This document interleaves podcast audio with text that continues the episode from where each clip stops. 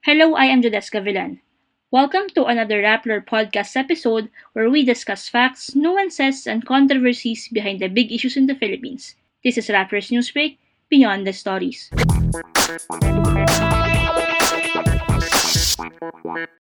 Sa episode na to, pag-uusapan natin how law enforcers are handling the coronavirus pandemic. Thousands have been arrested for allegedly violating quarantine guidelines. Kasabay nito ang abuse and police brutality in Luzon and nearby areas. Kasama ko ngayon si Rambo Talabong, Rappler's police reporter, to discuss why these incidents are happening in the middle of a crisis. Hi Rambo, thank you for joining me today.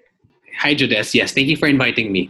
So for my first question, I want to ask, what is the role of police and the military in this crisis that we're facing? Okay, so in the crisis that we're facing, the coronavirus pandemic, the biggest goal of the police and the military is to contain people. Because if you contain people, you also contain the virus. That's what they repeat every time they are asked what their goal is. So, how do they do this? They do this by patrolling. They do this by telling people to stay home. They do this by standing in checkpoints and reminding people to follow physical distancing measures and most importantly really to stay home and to to follow the guidelines by the interagency task force.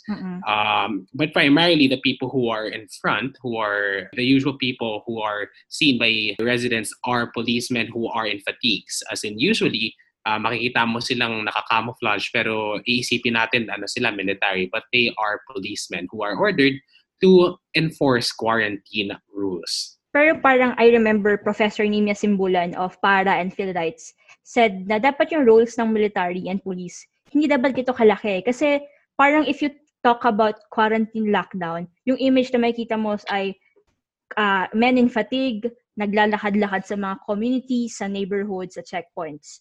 Bakit nga ba ganito yung kalaki yung role nila? Parang i-compare mo sa ibang bansa na hindi naman ganito kalaki. Okay, so that question I think should be contextualized uh, when it comes to answering it. Because the Philippines has been, at least in this administration, largely dependent on the Philippine National Police when it comes to enforcing the law in grand policies by the president. And the biggest example for this is the president's war on drugs. This is a healthcare problem, but we saw that most of it is being fought in the streets. It's usually done through buy bust operations, through Tokhang. And we're seeing the same approach when it comes to handling the coronavirus pandemic, which is also a healthcare issue. The president is tapping the police and the military when it comes to containing people, when it comes to scaring them to stay home. The Philippine National Police is told by the president, also the military, that if they face people who are unruly, who are threatening the lives of policemen and soldiers, by all means shoot them dead. That's the that's what the president says and it's the same rhetoric that he's been using with the war on drugs. So we're seeing this as just a continuation of what the president and what law enforcers has been used to under this administration. That when it comes to approaching a big project it really is the police that the president usually taps and it's not different when it comes to the coronavirus pandemic parang we're seeing na yung as we what we wrote in our story na parang blueprint na sinusunod ng PNP ay yung drug war because it's one of the biggest mm-hmm. uh, campaign that they handled in the past uh, four years since 2016. Wala bang guidelines yung PNP regarding how to handle health pandemic, yung mga ganitong mga crisis na wala silang wala silang target na group of people or tao per this virus. Wala silang ganong guidelines wala. When it comes to something that's as detailed as Oplan Double Barrel, if we can remember, as yung Oplan Double Barrel, di ba? As in, detalyadong detalyado doon kung ano yung mga operasyon na kasama ng police. Dito sa coronavirus pandemic, ang hinahawakan talaga ng police ay yung nilalabas ng interagency task force marami sa mga miyembro nito ay mga miyembro ng gabinete ng Pangulong Duterte. At ang problema dito ngayon na nakikita natin ay itong mga guidelines ng IATF ay nakikitang ano, pinapamigay ng piecemeal at saka hindi kompleto at saka madaling misinterpret. Meron nga nagsasabi na bakit tinatrato to bilang batas, di ba? Uh, sa police, nakikita natin na sinusundan nila ito pero hindi ganoon kadaling i- ibaba ang mga instructions sa police na mamaya merong order ang ano, ang IATF na bawal na ang masks. Pero hindi kasing klaro ng isang memorandum o ng isang batas kung paano talaga to gagawin. Kaya meron tayo nakikita mga kaso kung saan nagiging bibo masyado ang police, overzealous sila sa pag-enforce ng law. Bakit nagkaganito na parang may karon ng disconnect between what the law says, what, are, what the guidelines says, compared to dun sa nangyayari on the ground? Kasi if I remember correctly, you mentioned in the story na ilan na ba yung aresto, fine? Ano yung mga nakikita mo trends dito? So, ang bilang ng mga naaresto as of May 5, 2020 ay 44,710. Mm-hmm. Ito ay mga inaresto as in talagang kinuha ng pulis at saka lang sa estasyon, uh, kinulong. Um, bahagi pa to sa mas malaking datos na 162,723 na total number of violations na nakita ng police at itong mga natitira ay nahahati pa sa mga binigyan ng warning. Karamihan talaga ay warning pala. 104,999. Yan yung mga winar ng police at saka pinakamaliit ay mga fine, 13,000 lang. Ano naman to, medyo expected tong mga numero na to kasi merong sinusunod ng police na pagwa-warn sa mga tao. Merong mga ordinansa kasi na sinasabi na dapat i-warn lang sa mga unang violation at saka meron naman mga batas na pwedeng gamitin ng police para sa pag-aaresto talaga at pagpapakulong. The Commission on Human Rights said that they've received close to 400 complaints and requests for assistance due to incidents of abuse under the lockdown na nakita sa Luzon and nearby areas marami ka na rin nasunod na story about yung mga incidents of abuse, yung killing of Winston Ragos, and what happened to the vendor in Quezon City. And marami pa rito na hindi natin na-report pero umuusmong sa social media. Yung mga na pinapalo sa kulungan, yung mga pina, pinibilad sa araw. Can you tell us ano yung parang overall trends na nakikita mo sa mga ganitong abuse? Bakit nangyayari ito? And parang ano yung mga nangyari kung meron bang mga uh, na-hold responsible dito? Mm-hmm. Okay, so may dalawa tayong case studies na pwedeng tingnan. Ang una ay yung kaso ni Winston Ragos na kilalang kilala nga bilang yung former military man na pinaril ng police dahil um, allegedly meron daw siyang binubunot sa kanyang dalang bag na baril. Uh, ang sabi ng mga witnesses eh wala naman daw laman yun kundi ano lang mga IDs niya at saka bote ng tubig pero mm-hmm. sa police natakot daw ang police kaya kinailangan daw na barilin at patayin si Winston Ragos. Pero ang uh, nakita na nga natin ng mga video nitong kumalat sa internet at saka pinalabas pati sa TV, ang sinasabi ng mga tao at saka ng mga kritiko ay parang overkill. Bakit mm-hmm. binaril ng dalawang beses? Nakahilata na bakit pa binaril at saka bakit hinayaang ganun na mangyari sa kanya? Nakatalikod na nga bakit hindi pa inaresto agad-agad? Bakit umabot pa sa ganoong punto? At ang kasunod na kaso naman ay ang kaso sa Quezon City rin, si Michael Rubuya. Mm-hmm. Siya ay fish vendor sa May Panay Avenue na nakita ang hindi nakasuot ng mask at saka wala daw siyang quarantine pass. Ang nag-enforce naman ng batas dito ay ang mga task force ng Quezon City sa pag-enforce ng quarantine rules. At ang ginawa sa kanya, kita rin to sa mga video, ay binugbog siya, pinagpapalo at saka pinalagkad papunta sa ano to sa arresting vehicle ng ng QC government. Dito sa dalawang incident to makikita natin ang same criticism ng mga tao na parang napasobra talaga. Mm-mm. Bakit kailangan gawin ito sa mga quarantine violators kung hindi pa nga hindi pa nga sure at saka hindi pa nga sila nakakasuhan bakit ganito kaagad bakit parusa kaagad ang pinapamalas ng pulis at saka ng mga opisyal at ang nakikita natin ay medyo taliwas ito sa sa mismong naratibo ng gobyerno ngayon na kailangan ng compassion, kailangan ng pakikiisa sa mga tao. Pero nakikita natin ng mga ganitong insidente na ang mga taong itong mga taong gipit na ito, hindi naman hindi mayaman ito, mahihirap to eh. Kasi talagang gipit sila pero sila pa mismo nakakadanas ng karahasan. Sa side ng CHR, they cited na one possible reason behind abuses is overzealousness ng mga police or military or ng task force in applying guidelines kanina sabi mo, medyo overseas din sila dahil ang daming na-arrest. Do you agree sa abuse? Ito rin yung reason? And meron pa ba naisip na ibang possible reason kung bakit ang dami-daming incidents of abuses, parang hindi pa kasama to yung mga hindi nare-report. I agree that the Philippine National Police may be overzealous when it comes to enforcing the law. And this has happened before too. Uh, the Philippine National Police followed President Duterte nung meron pa lang siyang verbal order to just arrest people who were loitering. Yung mga tambay, kasi Yeah. ang daming inaresto nun because of President Duterte. As in, sinasabi ng police, merong ang account na kaya daw inaresto yung isang tao kasi daw sa salita lamang ng Pangulo. At nakikita natin yung ganito, ganitong trend din. Pero hindi lang yung boses ng Pangulo ngayon ang nag, na tumutulak sa police at ah, nagpapataranta sa kanila, kundi yung mismong takot din nila Mm-mm. na kumalat ang virus kasi nandito rin tayo sa state of panic at saka state of uh, anxiety na gusto Oo. talaga nating i-contain ang coronavirus. At paulit-ulit ang mensahe ng gobyerno na hindi tayo ah, papayag na mayroong mga pasaway. Yan ngayon yung palaging ginagamit ng gobyerno sa ah, paglalarawan sa mga hindi sumusunod, mga pasaway na kailangang parusahan. Kaya nakikita natin yung mga polis talagang ini-enforce nila kahit na merong sari-sariling konteksto kung bakit ang mga tao Yeah. ay walang mask, mask kung, kung bakit ang mga tao ay walang quarantine pass at kung bakit lumalabas ang mga tao. Kailangan natin tandaan na hindi naman lahat meron sa mask. Kailangan din natin tandaan na mga tao ay wala ring access sa, tu- sa tubig at pagkain kasi nga naka, na, na meron tayong quarantine at maraming walang trabaho ngayon. Hindi sila makakain at saka hindi sila makatrabaho. Kaya maraming ah, taong nagugutom at lumalabas at nagproprotesta. Na, nakapagsulat tayo ng story dito, Judes, mga nagugutom na tao kaya sila luma- lumalabas. parang ano, no, from the get-go, nakita natin na imbes na parang punan yung mga pagkukulang ng lockdown, kunyari dahil nga madaming mga nagugutom, lumalabas sila.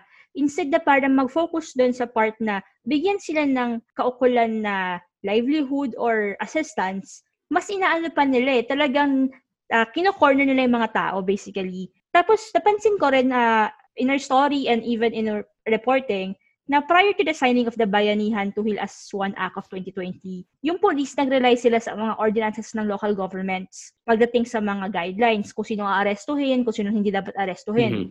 Marami tayong nakita reports na parang hinaharang sila sa mga border dahil daw ganito, bawal Mhm. ang mask. Sa kabila naman, pwedeng may ma- pwedeng walang mask. Pagkat andun din yung mga quarantine passes, Mhm. and then yung mga iba na extreme na sinasabi na i-question mo lang yung mga rules ng LGU mo, huhuliin ka nila.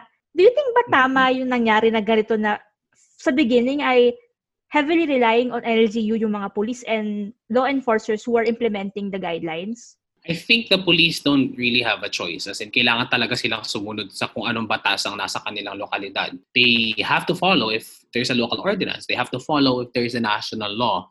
The burden lies, I think, with the, how the government coordinates between the national government and the local governments. Kasi ang mga pulis, hindi klaro sa kanila kung ano, ano yung kanilang i-enforce ngayon. Dito ba sa aking border ngayon? Pwede ko ba itong enforce? Dito ba sa kabilang border? Bawal. Al- al- saan yung batayan kung kailan ko i-enforce tong bagong batas? Kung wala bang maskara, may fine ba? Kulong ba kaagad? Yun yung dahilan kung bakit meron ding ah, hindi hindi pagkakaunawaan. At ang problema ito hindi lang limitado sa pulis, pati mga tao mismo, tayo mismong nasa quarantine, hindi natin alam kung dito ba sa lugar na to, pwede ba to, bawal ba to, kailangan ka ba ng quarantine pass ngayon, meron ba akong schedule na kailangang sundan. Ang pulis, ah, pwede natin makita na naiipit sila dahil nga kailangan din nilang i-enforce dahil kung hindi, ay sila rin mayayari sa kanilang mga opisyal. At kung matatandaan din natin, Judes, isang konteksto na mahalaga dito ay nung nagsimula yung lockdown, as in bago pa yung enhanced community quarantine, yung ano pa lang, yung mismong community quarantine, yung unang version, yung mismong pagre-regulate ng police sa mga borders, hindi sila ganoon kahigpit at pinakita natin to, na-report natin to, na hindi sila ganoon ka-strict. Kaya ang kritisismo nun sa police naman ay bakit pa kayo nagpa-lockdown kung hindi niyo naman i-enforce ng maayos? Ngayon na nakikita natin, ang kritisismo naman ay bakit parang napapabibo kayo? Bakit may mga namamatay? Bakit ang mga tao na nasa kanilang mga bahay? Bakit biglang pinapasok sila? Pinapasok ng police yung private property. So, I think ang challenge dito sa police ay yung paghahanap talaga ng golden spot na yun kung saan kailangan talagang sinusunod yung batas para hindi hindi kumalat ang coronavirus pero kailangan walang pang-aabuso at ngayon hindi pa naman natin nakikitang na-achieve ito ng Philippine National Police at a national scale. What do you think keeps them from preventing abuse? Kasi parang, if you look at the guidelines of the PNP, yung manual of operations nila, clear doon kung ano yung mga dapat nila sundin eh. Clear doon na, okay, kailangan as much as possible, no use of force, no use of guns. Kailangan kausapin muna yung person na alleged suspect. Pero pag nakita mo on the ground, hindi to nangyayari. Diretso bunot ng barel, diretso bugbog, diretso aresto. Do you think nasa institutional problem ito ng PNP? I agree with that. As in, it really is an institutional problem of the PNP. Ito rin yung kanilang sinasabi palagi. This is what they're saying. Uh, it's the same narrative and the same reason. And it's actually a policy problem within the PNP. How they educate the policemen that they have. They admit it to themselves that they have rotten eggs. Mm-mm. And they're saying that they punish them, all of them. Pero mm-hmm. yun nga, meron din tayong reporting na pinapakita na yung mga rotten eggs. Minsan talagang pinapaano lang sila, pinapa-floating status at babalik din sila sa posisyon. Uh-huh. Ito yung malaking problema na, matagal na itong problema ng police, yung talagang reform. Kasi this problem doesn't really exist in a vacuum. We can't uh-huh. look at the police as just, okay, ngayon hindi sila, umaabuso sila. This has been a long time issue and uh, kaya nga talagang ang ating findings sa, sa report natin ay pagpapatuloy din ito ng kanilang enforcement ng drug war, yung level of of uh, competencies and incompetency ng police na meron pa rin mga pulis na hindi nakakaintindi agad-agad, hindi sila uh, madaling makabasa ng mga bagong guidelines at hindi sila ganoon kapamilyar sa mm-hmm. sa pagpapatupad ng human rights na palaging pinapaalala sa kanila ng maraming human rights groups. Parang do you also see na may problema rin sa leadership problem kasi of course ang talagang common responsibility yan ay aabot sa Pangulo natin. If you hear the President himself saying na kill yung mga quarantine violators, yung mga pasaway, sinasabi niya lagi. Do you think na in some way na-resonate to sa ground sa mga police? Definitely what the president says always affects how the law enforcers act on the ground.